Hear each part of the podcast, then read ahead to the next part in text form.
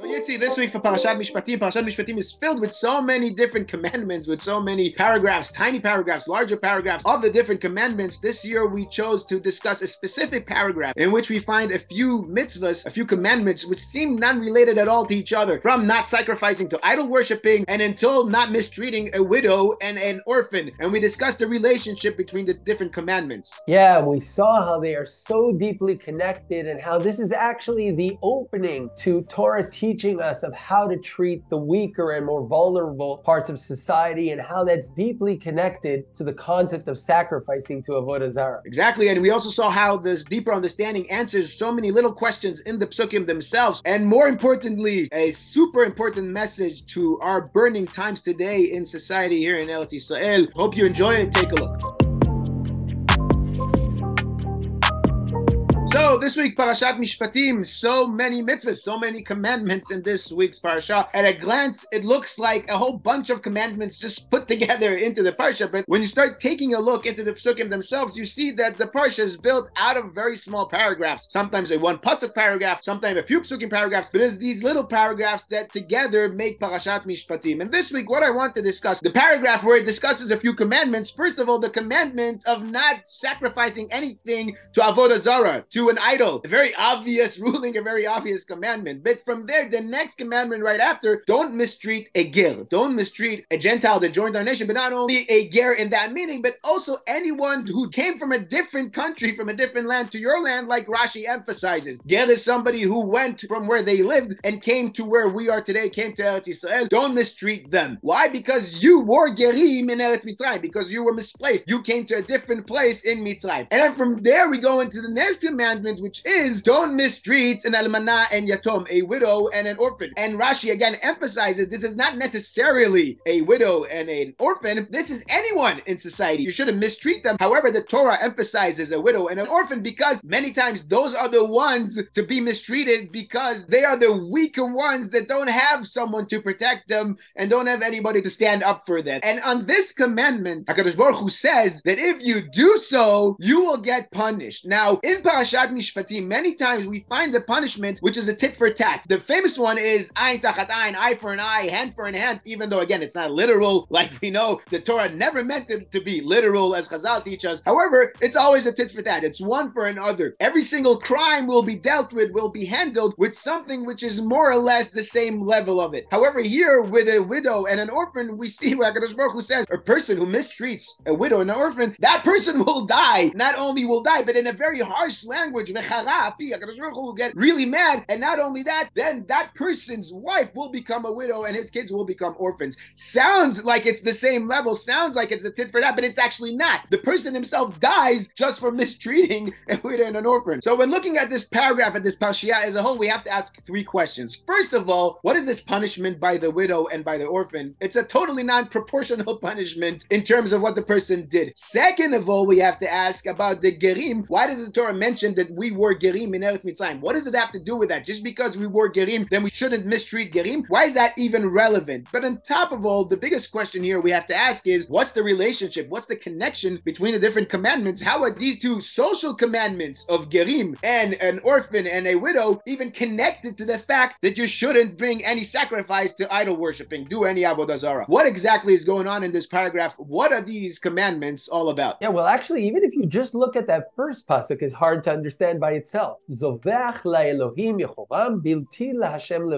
you sacrifice for the gods or for the Elohim, then that's bad. But for God, it's good. We really need to say that, as you said, meaning we know about not doing Avodah Zarah. What is this word? It's also called in a strange term, just La Elohim. Rashi has to explain to us that what Elohim we're talking about, we're talking about Avodah Zarah. Why not call them Elohim Acherim, or the way it's called everywhere? And even if we are talking about Avodah Zarah, why are we bringing God into this? Say, don't sacrifice for Avodah Zarah, but for God, yes? What, I thought that because you're not sacrificing for Avodah Zarah, you, you won't sacrifice for God? Where does that even come from? And of course, as you said, what does this have to do with the rest? But if we stop and look at the whole parsha, and actually look at all of Torah, we are about to introduce a new idea, a new idea where, thank God, today it's become more common and more accepted, but back then it definitely, and over many times throughout history, it wasn't accepted. And especially coming out of Egypt it wasn't accepted is that we put the weak at the front, at the top. We treat them, we care for them. We see there's those are the ones that we look at first. The Torah says this many times, but this is the first time it's about to say this. And maybe that's what this pasuk is all about. It's not just talking about Avodah Zarah. It's talking general. Elohim in Hebrew means plural of El. El means power, means strength, means power. Avodah Zarah, idol worshiping in general, was based on looking at the things that have power and idealizing them and sacrificing to them. I want the power of the sun. I want the power of the wind. And I see, I admire that power and I want it on my side. That's what idol worshiping was all about. It's looking for things of power. It's sacrificing to what has power, so I'm a part of that. The Torah is about to teach us a huge lesson. In Mitzrayim, you're used to power being at the top. You're used to idol worshiping all over the world, focusing on power. The Torah is going to teach you, don't put the power at the front. Look at the weak. And that's exactly what Rashi tells us. He says, the almanan, the atom, don't torture them. You shouldn't torture anybody. But these are the ones that he says are tshushay koach, are weak, and therefore what? It's common to torture them. Why? Why is it common to torture them? Because it's easy. Because we admire power, we admire strength, we want to be like that, and those at the bottom, we throw them to the side. Tells us the Torah this important message. Zovech leElohim yechoram. If you're going to sacrifice to all that powers, you're going to be out of the story. Bilti laHashem levado. There's one power in the world, and notice the name used. It's not Elohim when we're talking about God. It's the name Yud Kei Vav Kei, which represents Midat HaRachamim. There's one power in this world that when you admire it, it's not going to teach you to admire power. It's the exact opposite. It's going to teach you to see the weak, to see the ones at the bottom, and that's what this whole parsha is telling us. If you sacrifice to idols, you're going to worship strength. You're going to treat the weak in a negative way. But if you serve God, you would try to imitate His ways. And what are His ways? Says the pasuk. It doesn't just give us instructions about don't treat this, don't do that. As you said, don't mistreat a ger. Why? Ki gerim hayitem. What does that have to do with it? And if you weren't gerim, you should. No, no, no. Hashem just took you out of Egypt. Who did Hashem bring to the top? Not Paro. He brought you. You were the weak, and Hashem gave you all the attention, and He brought you in front of Har Sinai. You who were gerim, and He goes on the atom and the almana. And you know why you shouldn't treat them? You know what's going to happen if you don't treat them? I'm listening to them. They're the first ones that I'm going to listen to. Right away when they cry out, before I listen to you and all your troubles, I'm first going to listen to them. So the Torah is teaching us here not idol worshiping. When it says in Ma'amad Har Sinai, Lo yeh lecha Elohim acharim, it's not just a spiritual idea. At the end of the day, it comes to how you treat people. If you're Oved Avodah Zarah, if you're idealizing things and powers, you're not going to be able to see the weak. But if you serve God and you try to imitate His ways, then just like He listens first to those who are in need, so will you. That's why these are all connected, and that's why this is sort of the opening to the further mitzvot that we have here and elsewhere in the Torah, teaching us about how to treat those who are poor, those who are weak, et cetera. Exactly, exactly. Like you were saying, the connection between the different commandments is very clear. However, like we emphasize time and time again in our videos, that you have to make sure you don't get confused in today's world, in today's time, where people kind of take the Torah's ideas and stretch them all the way and then fall off a cliff at some point, because there's a limit to how much you can stretch it. The, the other side of the coin is true too, meaning if you take the caring for the weak and turn it into a power and turn it into your power that you serve, that too will become idol worshiping. Meaning the fact that you should care for the weak is also because HaKadosh Baruch Hu commanded you. And HaKadosh Baruch Hu commanded you six hundred thirteen mitzvahs, like Rashi tells us in this week's parasha at the end, where HaKadosh Baruch Hu tells him to bring the luchot. Rashi tells us HaKadosh Baruch Hu gave him all six hundred thirteen mitzvahs over there. This is all part of the system. This is all part of the system because HaKadosh Baruch Hu gave it to us, because we live in the world that HaKadosh Baruch Hu gave us. So it's part of it. And especially with these kind of mitzvahs, like you're saying, it is important to note that these are all part of the system. It's not a power for itself. Don't turn it into an idol worshiping of itself. It's not a goal for itself with anything else around it as the main idea that you live by. It's all part of the system, a system that is meant to build a healthy and a holy society to serve HaKadosh Baruch Hu in this world, in the land of Eretz Yisrael. This is what it's all about. This is why it's right after Matan Torah. And also this might explain the whole punishment that we were saying by the widow and the orphan. As I was asking, it seems non-proportional that the person has to die and then they become a widow and orphans, and it totally breaks this format, this frame that we have throughout our parsha. However, understanding what these tzukim are about will make you look at it differently, because maybe it's not about the punishment that the person will die and his wife will become a widow and his kids will become an orphan because what he did. No, it's an outcome of what he's doing. He he will die. And then what's the outcome? The outcome will be that his wife will be a widow, his kids will be orphans, and you know what's going to happen to them? They're going to be mistreated by someone else. And then that person's going to die. You know what's going to happen to his wife and kids? They're going to be mistreated. And what's happening is you're building this society, you're building this vicious circle in the world, a terrible society which slowly, slowly, slowly degrades itself and slowly, slowly, slowly loses its real values, loses its moral, and you will get to this place where everybody is mistreated, not only a widow and orphans, but everyone will be mistreated. And you'll have a broken society where nobody will care for each other, where nobody will want to be with each other, and then you won't have a society anymore. Then everything will fall apart. Maybe this is what the Torah is telling us here. It's not about the punishment of them being a widow and an orphan. It's about the fact that they will be a widow and an orphan, and then they will too will suffer, because that's the society you are building. And maybe again, this is why the Torah mentions Ki gerim higitem be'eretz Mitzrayim, because this is what Egypt was about. Egypt was about mistreating people, about looking at people as objects. Oh, you need a hundred people to build something, just take them and do with them whatever you want, because you have humans on a higher level and you have humans on a lower level that you can mistreat and you can do with them whatever you want. Says the Torah that in order to build a healthy society, you have to take care of everybody. You have to look at everybody. You have to treat everybody the right way. These are the foundations for the world, as we know in Masechet Avot, Shabbat Chodesh Devarim Ha'olam Omeid, Al Torah, Al Avodah, and Gemilut Chasadim. The fact that you have to do chesed with each other. The Mishnah over there could have said, we need Torah, of course. We need our relationship with Hashem, of course. And you also need rules for society. But that's not what the Mishnah says. The Mishnah doesn't say we need Mishpatim. We need rules for society like the beginning of this week's Parasha. It says that we need Gemilut Chasadim. We need the people in our society to care for each other, to do chesed with each other. This is what you need in a society. This is how you build a society. And you know, especially in these few weeks now, in these crazy times when we have these two sides to a huge argument, a valid argument that has to be held, that has to be done, and has to be taken care of. However, it's two sides of one nation, of Am Israel. And sometimes it's easier to attack and to mistreat the weaker ones. It's easier to attack and mistreat the other side because they are on the other side. Maybe this is what we have to take from this week's Parsha. The fact that yes, there are two sides, and yes, there are arguments that should be held, and yes, there are discussions that should be held, but in the end of the day, it's a discussion between two sides. It's a discussion within one nation, and you have to make sure to treat the other side in a more cautious way than you would treat others, because you have a tendency to mistreat them because they are on the other side. Treat them better, not because you will benefit from it, but because it's the right thing to do. Because that tendency, because that desire you have to mistreat them, Dafka over there, stop and treat them even better, especially during these times. Maybe this is the message that's most needed in this time. Yes, so true. And you know, you started by talking about the Parsha and the many mitzvot sort of brought together. And you know, our Parsha starts with the letter Vav, and Chazal teach us the Ve'ele HaMishpatim is coming to connect, to connect Matan Torah and Mishpatim together. And we see also this here in this little Parsha where we bring together different types of mitzvot. Maybe all of this Parsha is about bringing together different types of mitzvot, but not in a superficial way, just saying, okay, there's an extra Vav, so they're all connected. No, it's saying that all these things are deeply connected. One leads to another. If you say, oh, I'll only be spiritual, then it all is connected. If you leave one, it'll affect the other. These aren't just a set of things you need to do. These are all part of one body, of one system, of one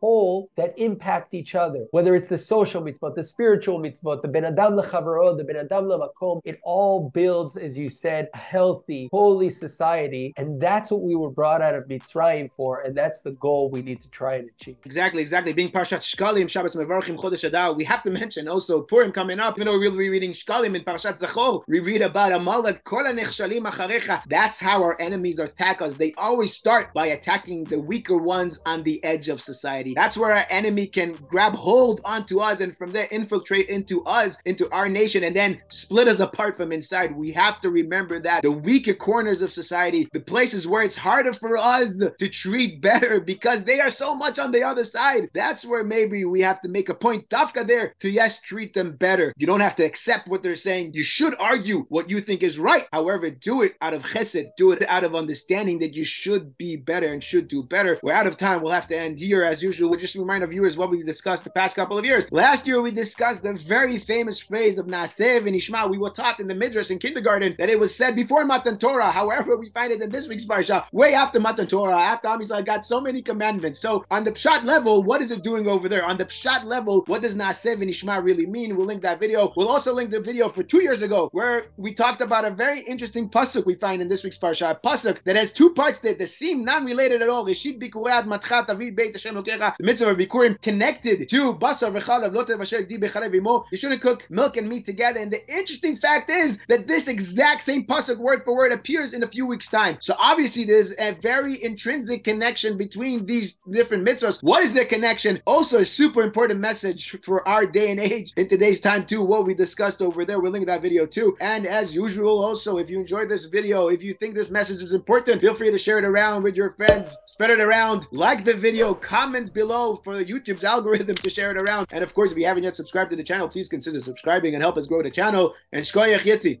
Shkoyach Tuvia. Shabbat Shalom. Shabbat Shalom. And Mitzvah Shem, we'll talk again next week. Chodesh Adar.